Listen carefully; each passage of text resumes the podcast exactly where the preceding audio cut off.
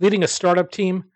Whether you're delivering a sugar rush, stocking coffee, or getting a regular delivery of snacks, Office Depot has solutions that fit every startup culture, from getting those first business cards and stationery to ordering fleece pullovers with your new logo.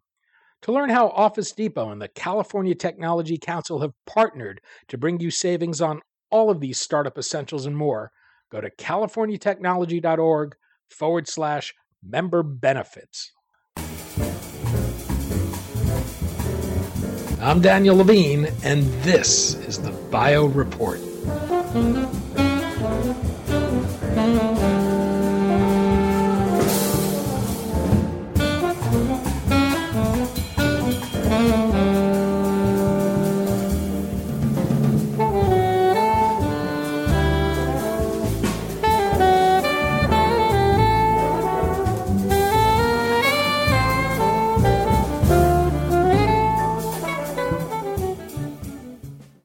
The ability to engineer biological systems to replace chemical processes is making the promise of the emerging bioeconomy a reality.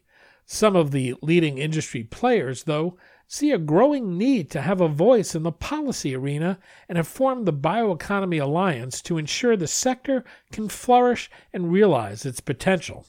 We spoke to Jason Gammack, Chief Commercial Officer of Inscripta and a founding member of the Bioeconomy Alliance, about how synthetic biology is reshaping the economy, why there's a need for this new organization, and the issues it will address.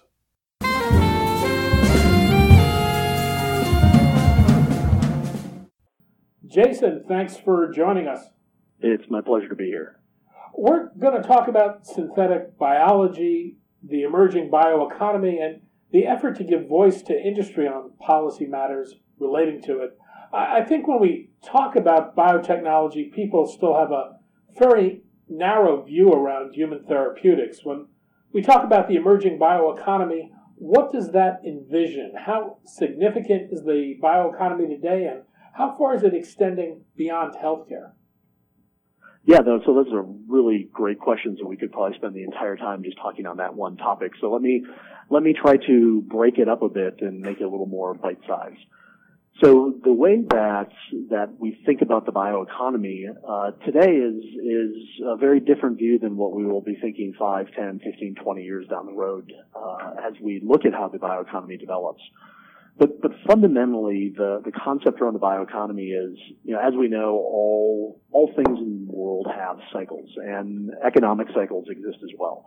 And there are macroeconomic cycles such as the Industrial Revolution, which really drove the development and hardening of industrial processes, uh, all the way from, you know, the concept of assembly line and manufacturing of course, the economy continues to transition. We've moved from very much of an industrial economy to a knowledge and IT and service-based economy that we've really seen uh, blossom through Silicon Valley and, of course, uh, Kendall Square in Cambridge, Massachusetts, and uh, very identifiable, um, you know, areas where we see that that IT knowledge and say service economy evolve. Well, we fundamentally believe that the next iteration of the economy is really going to be powered on biology. And I'll say that some of the concepts that we'll throw out here today during our conversation might make your head spin a bit because you'll think, how does biology really get involved in, say, transportation? Um, or how does biology get involved in computing? Or how does biology, of course, we think about biology from a healthcare perspective, but how does that healthcare view of biology change as, as a function of time? And I'll always bring us back to, you know, one thing I think is interesting about the bioeconomy is it, it's real and people will see it, especially consumers. We're now starting to see it translate to true consumer products. So, you know, if I would have told you 10 years ago that you'll have a protein source that tastes like beef, can be put on a barbecue and put between two buns on a patty and you'd think you're eating beef, you'd probably laugh at me because you're used to those horrible soy solutions that existed 10 years ago where it was like cardboard with a little bit of softness to it. Well, now, of course, we all hear about impossible burgers and beyond meats and, and, you know, truly plant tasting meat proteins. That's a great example of how this economy is really going to change and it's going to be very visible to, to everybody in the country and not just the folks who may be involved in, say, the IT industry, uh, where we see a lot of the service and knowledge economy evolve. So biology is incredibly powerful, and we know that things we manufacture today will be manufactured biologically in the future. And I think, you know, food products is a great example of that with kind of the novel foods and the, and the Beyond Meats, but you'll see a transition to materials. We hear about uh, Adidas putting out tennis shoes now that are manufactured from synthetic spider silk, and you're starting to see these true innovations really accelerate into the commercial markets.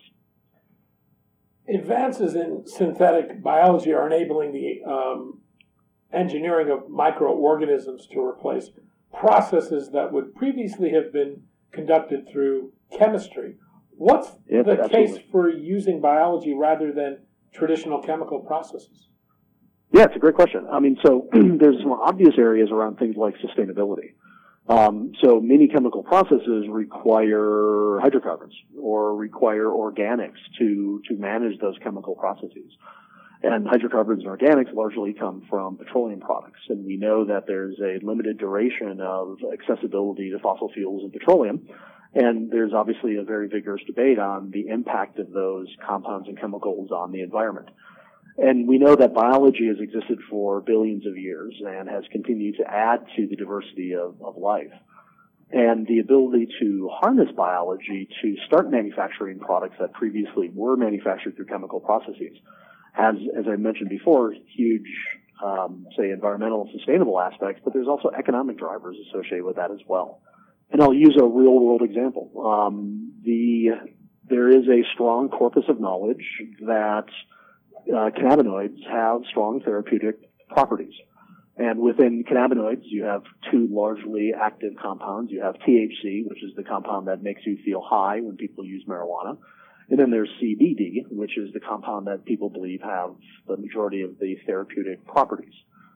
Well, to truly enable CBD to be used in research purposes and clinical purposes and eventually therapeutic purposes, it doesn't economically make sense and you can't physically grow enough of the raw material via a crop to have a reliable, sustainable, uh, say, pharmaceutical quality grade product in existence you know, that has huge sustainability issues, uses a lot of water, a lot of land. Uh, it's, uh, you know, obviously like all crops is, is uh, accessible to drought and infestation.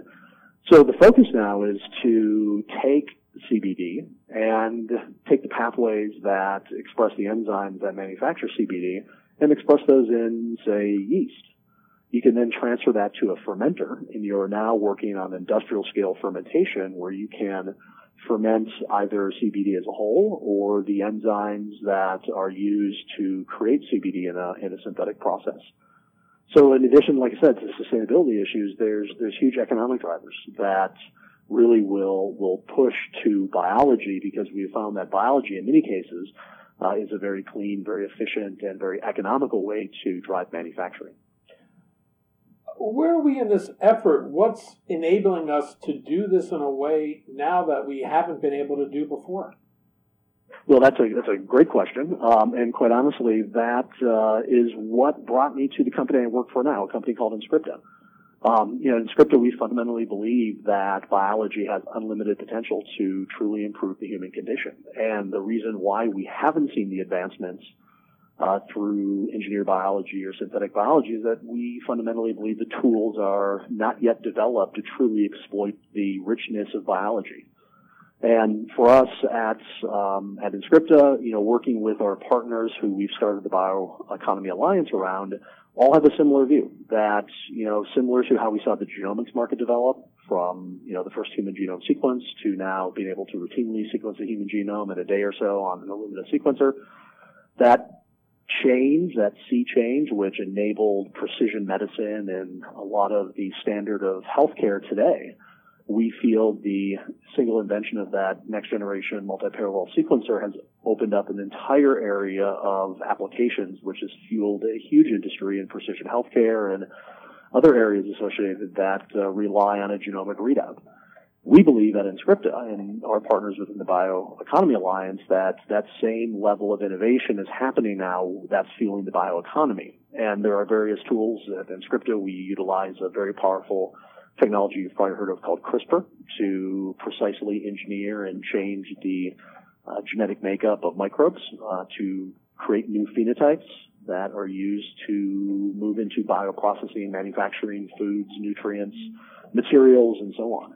So fundamentally, the the key, and as you think about other economic kind of changes and cycles, you know, the industrialization and uh, the development of, of tools, the development of assembly lines. We moved to the IT and service world. It's the development of the internet, uh, the standards associated with the internet to be able to transfer information back and forth. Um, and again, we see the same uh, developments happening now within the biology world with the next generation of tools to allow us to truly explore biology. I mean, as you understand, biology is incredibly complex you know, we are just starting to scratch the surface of our knowledge and understanding biology. And that next generation of tools, such as what we're bringing forward in Inscripta, is, is we firmly believe one of those inflection points to enable biology to be a main driver in the economy. Let's talk about the Bioeconomy Alliance. How, who makes it up? What is it? And what's it aiming to do? Yeah, that's a, that's a great question. So the Bioeconomy Alliance is, is a new entity. Um, as a matter of fact, we're actually going through the work right now to establish a 5013C uh, to actually set up a, a, true nonprofit that we can then use to engage policymakers, uh, regulators, legislators, and help under, help educate them and understand the power of biology and how the economy is going to transition. So you know, this started about a year ago when uh, John Cumbers, who's the CEO of SynBioBeta, and SynBioBeta is a uh, a trade group that is moving.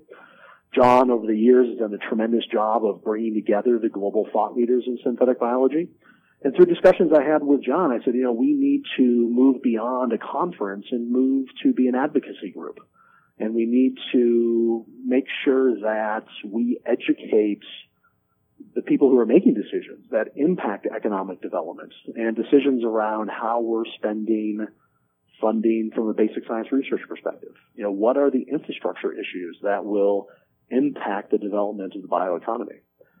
So through a couple of, of months of conversation, uh, we solidified around the concept of forming the Bioeconomy Alliance, and it's now uh, has uh, a small group of, of initial uh, organizations that have joined, including Inscripta, uh, Twist Biosciences, uh, Ginkgo Bioworks, Berkeley Lights.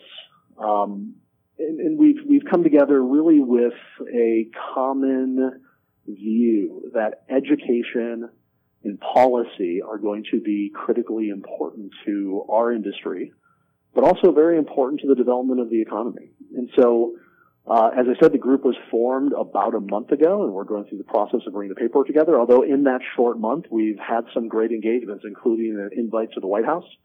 There was a an event about two weeks ago at the White House where they're trying to understand the power of the bioeconomy, and that was followed the next day by uh, discussions with specific congressional leaders and their staff. Uh, to educate them on, on the bioeconomy. And I'll say something for me personally that was so say reassuring and encouraging about this process is, you know, the bioeconomy is a nonpartisan issue. You know, we spoke to folks who represented the left side of the aisle and we spoke to folks that represented the right side of the aisle. And this is a unifying message. We understand for the United States to maintain its global competitive advantage, we need to transition technology. And we saw again with industrial revolution to services and IT, and now we know that biology is going to be the next driver. So how do we gear our economy to succeed when biology is a main driver? The other element about the bioeconomy that is truly a unifying element is that this is an economic opportunity that can benefit the entire country. You know, as we saw, the Industrial Revolution certainly benefited the entire country with factories going up from, you know, Boston to Los Angeles. But we did see when we had a transition of the economic drivers in the country from a knowledge, IT, and service-based business, or economy rather, that it didn't necessarily represent the entire United States. We certainly saw centers of excellence pop up on the coasts. And that economy largely, I mean, of course it benefited the United States, but it largely benefited certain regions of the United States. And we now see this with large economic disparity between different regions in the country biology has the opportunity to be that that uh, say fair equity across the country as we think about how biology moves to manufacturing the ability to set up large biomanufacturing facilities in the Midwest, where we haven't traditionally seen, say, IT and service industries pop up too much, is a unifying message. So when we were in DC, our message was well received because it is a message that isn't partisan. It's a message about U.S. economic security, about U.S. leadership, um, and what we need to do to ensure that, like we led the world in the last kind of economic turn with IT knowledge and service based, how do we lead that charge from a biology perspective? The Biotechnology Innovation Organization has long included industrial and agricultural biotechnology in its purview along with healthcare. Why the need for another entity present on the policy front with a biotechnology agenda? How will your work differ? Yeah, it's actually it's a, it's a great question, and, and you know it's it's interesting because um, uh, sitting on our board of directors at Inscripta is Roger Weiss, and Roger also sits on the board of directors of Bio. And I've actually engaged with Roger quite a bit around the topic of of you know what is the bioeconomy alliance going to drive that's perhaps different than what bio does. And so i will say i'll start with saying you know bio is a great organization. It's a large organization and it represents a lot of voices. Um, and for us as a nascent industry that's really driving you know synthetic biology or engineered biology the focus of bio is so large and broad that we need a specialty voice because we feel that this next iteration in science is going to have significant economic impact. And there's a different investment thesis that's required for that to manifest and become reality. So actually, I view bio as a complement to what we are doing. Um, we support bio's positions. matter of fact, they submitted a paper today in support of uh, an Office of Technology and Science uh, proposal. We also support that through the Bioeconomy Alliance. So there's many areas where we work together on, but there's some very focused areas that we have more more um, desire to drive more decisions. Um, and Bio, as a larger entity, has other priorities that may not completely align, but they're complementary to where we want to go. So we see both organizations operating really in, in complement with each other. You mentioned the meeting at the White House, the, the Summit on America's Bioeconomy. I know the Department of Defense and the Department of Energy have long been engaged in funding work in biotechnology, but I was surprised during SynBioBeta when there was a representative of the Office of Science and Technology Policy addressing yes. the conference who was trying to make the case for biotechnology, but was basically saying it was not a top priority of the administration. Where's the Trump administration today on biotechnology, and how well does it understand its potential to reshape the economy? Yeah, so I can't speak for the White House. Um, so I think Alexander Titus is the gentleman who you were referring to who spoke at SynBioBeta. Uh, Alexander was involved in the Bioeconomy Summit Day, and he was also with us during the Congressional Day as well. So um, I can only speak to what we've learned and what we are speaking on and educating legislators and policymakers around. Um, and I will tell you that, you know, this effort has largely been bipartisan. We met with Science, Technology, and Space Committee, um, and the representatives that appeared were from equal sides of, of, of the aisle. Everybody sees this as as a, a huge focus for uh, for the United States and making sure that we drive this economic development. So again, I, I, can't speak specifically to where the White House or you know individual uh, congressional leaders stand on the issue. I just can say from our experience, we've received very positive feedback, including the White House visit, but also uh, on the Hill as well. I know in 2012, the Obama administration had published a, a national bioeconomy blueprint. This included a set of strategic investments intended to lay the foundation for a, a future bioeconomy. Is that roadmap still being used in any way? Was it executed on? Was it successful? Yeah, it's a it's it's a great question, and um, I, you know, again, speaking personally, I was living in Germany at that time, so I wasn't I wasn't too involved in in the creation of that that document or that process. I am familiar with it. Um, I have reviewed that document, and I will say that it definitely aligns to much of the initiatives that that we feel are important to ensuring that the bioeconomy does move forward.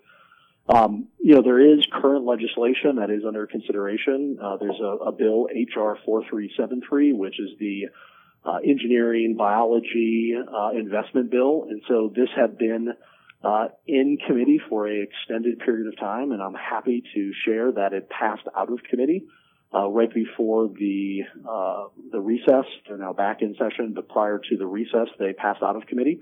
And this is one of our first legislative priorities for the Bioeconomy Alliance is to ensure that HR 4373, which is the Engineering Biology Investment Act, uh, gets sponsorship. And we're looking to really drive this um, into both the House, and we've got good line of sight to support in the House, and then finding sponsors in the Senate to drive it across the line. But again, this is a perfect example of, of you know how we feel we can be active and really advocating for these types of bills, which really look at how are we allocating funds and infrastructure to support the development of the bioeconomy, infrastructure being basic science training all the way through to IT and computational science infrastructure required to really harness biology. Well, maybe you can touch on some of the other policy issues of concern. Are, are you focused on issues of regulation, workforce, public investment in R&D? What are the, the big issues driving the concerns of industry right now? Yeah, I mean, so so many of those topics you said are important to us. So you know, regulation is an important element of the industry, and we feel that proper regulation comes from proper education. So our focus now is to really educate uh, regulators and policymakers around the opportunity as well as areas where regulation may be required. Um, investment is a huge area that we're looking at, and I, you know, I use similar. You know, we know that NIH funding hasn't uh, significantly increased over many, many years. Uh, but what we've seen is we've seen a reallocation of funds within NIH. And so, you know, oncology has become a huge area of funding. And if you look back 10, 15, 20 years ago, it was a smaller area of funding. Overall financing hasn't changed significantly, but we've had reallocation of funds we are trying to drive uh, much of that again through the Bioeconomy Alliance to look at areas where we feel incremental investments are required and perhaps there can be a realignment of, of internal funds and resources. And it's not exclusively through NIH. You mentioned DOD, DARPA, Department of Energy, a number of entities are actively engaging uh, in creating the bioeconomy and, and manufacturing and, and, bringing more through through uh, biology. But other elements for us are important as well. You know, workforce issues. It's important that we have access to the smartest, most driven, best trained scientists on the planet. We want them to come to the United States and work in business, establish business. We want to ensure that those who are here in the United States have a have a line of sight to an education that will enable them to move into the workforce that is a biological workforce versus perhaps a industrial uh, based workforce. So all of those topics are, are very important to us.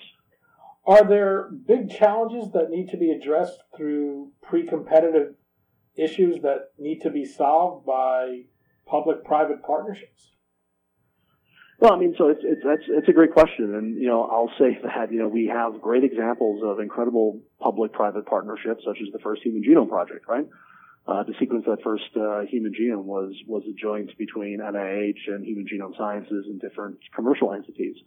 Um, as a matter of fact, when I was on the Hill, I kind of prefaced my comments with, "We need to think about, you know, what is the next moonshot project for our bioeconomy, our biological thinkers in the country." You know, the the Human Genome Project was one of those moonshots, and we've got a lot of others out there that we should think about you know, from fundamentally trying to elucidate the operating mechanism for biology and understanding what biological components can be put together into organisms to to drive, say, new paradigms in manufacturing, uh, to really get into uh, understanding uh, intercellular communication and how do we look at creating environment of microbes that com- communicate with each other and respond to stimuli, and that response to stimuli elicits a different response, which may, again, from a manufacturing process, produce a compound or remediate something that's happening in nature.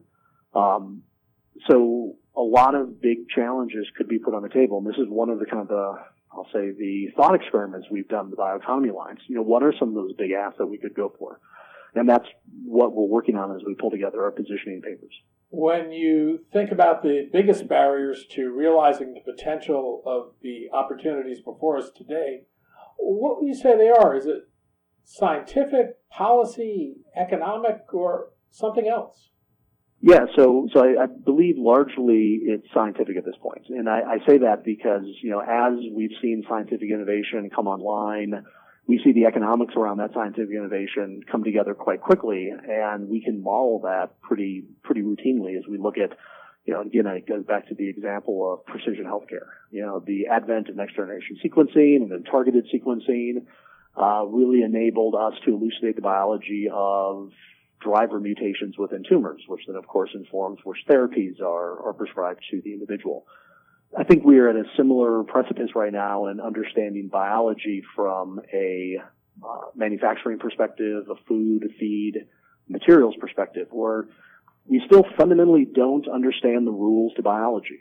And I'll say that this is you know, kind of the largest challenge around synthetic biology. You know, you know synthetic biology being a, a, an interesting blend of biology and engineering and computational science. You know, from an engineering perspective, if you understand all the principal components, you can build anything. And I think when we initially went down the road of synthetic biology, we thought, well, we'll just figure out what the parts are of a living organism, then we can recombine those into a new organism.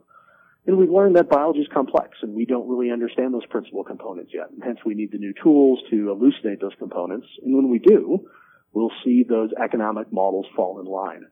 So to your question, I, I do believe that right now the scientific challenge is the largest challenge, which is what we focused on through the Bioeconomy Alliance and ensuring that funding is flowing to the proper areas of research to enable that elucidation of principal components, to enable the development of the bioeconomy. Jason Gammack, Chief Commercial Officer of Inscripta and a founding member of the Bioeconomy Alliance. Jason, thanks so much for your time today. It was a pleasure. Thank you so much.